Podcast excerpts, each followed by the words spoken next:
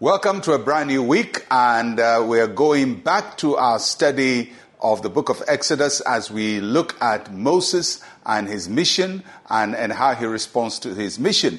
So far, we've looked at Moses and his encounter with the burning bush and God's commission to him and the miracles God showed him and, uh, and the doubts that Moses expressed. Now, finally, Moses is ready to undertake the mission that God has given to him to go and liberate uh, the people of Israel from Egypt. And so we take the story from Exodus chapter 4 and verse 18. So Moses went and returned to Jethro, his father in law, and said to him, Please let me go and return to my brethren who are in Egypt and see whether they are still alive. And Jethro said to Moses, Go in peace. God has commissioned Moses he knows what his mission is. He knows what he must do. He has the tools, he has the equipment, he has the anointing, he has the grace to do what he has been called to do. But he is working under somebody. He's working under Jethro. Jethro is his father in law, but Jethro is also his boss because the sheep that Moses attended were Jethro's sheep. So Moses is a staff of Jethro as well as his father in law. So, what do you do when you have a compelling mission and still have people you report to? How do you manage that?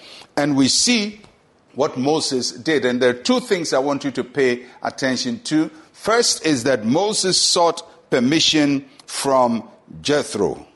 He had had this out of the world experience with God. You know, the kind of things that you see or you feel and hear, and you just feel you can take off on your own, run off and do whatever you want to do because, after all, you have God's approval. But Moses knows I have God's approval, I have God's calling, I have God's permission, but I need man's permission as well. I need my supervisor, my father in law's permission. So he goes to Jethro and he asks for permission. And I like how he crafted his statement. He said, I, I want to return to my brethren who are in Egypt and see whether they're still alive. It's a language that is presented in an idiom. Because if you read in Exodus chapter 2, verse 11 earlier, when Moses attempted his first liberation and failed, this is what the passage says. He says he went out to his brethren and looked at their burdens. So the first time he went out to liberate uh, his people from captivity, this is the same thing he was doing. He was going to look out to see the welfare of his brethren, and then he acted. Now he comes back 40 years later and he's doing the same thing.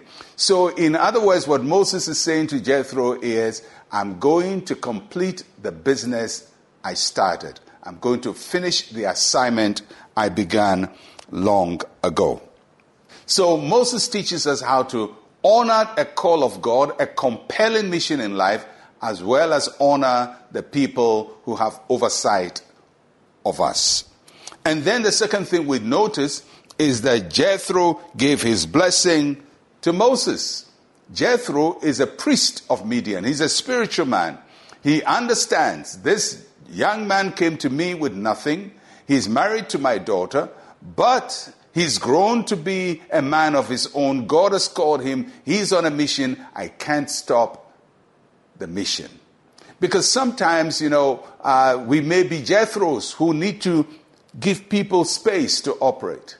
Or we may be Moseses who need to get permission to operate. Whether you are a Moses or a Jethro, this story tells us that no matter how compelling your drive is, you must do the right thing. And that if you're in a position to have an oversight of somebody, you must be ready to also release them when it's time to release them. So both Moses and Jethro do the right thing. And in doing that, the will of God and the purposes of God are accomplished for the liberation of the Hebrews from Egypt. So that's how we look at this verse, and we'll continue the next one tomorrow. Uh, let's share a word of prayer.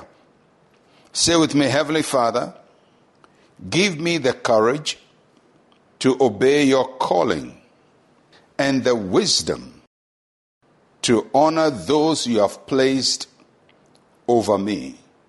In Jesus' name, amen and amen. May the Lord give us wisdom on both ends to honor him in our mission in life. I'm Pastor Mensa Otabil. Shalom, peace, and life to you.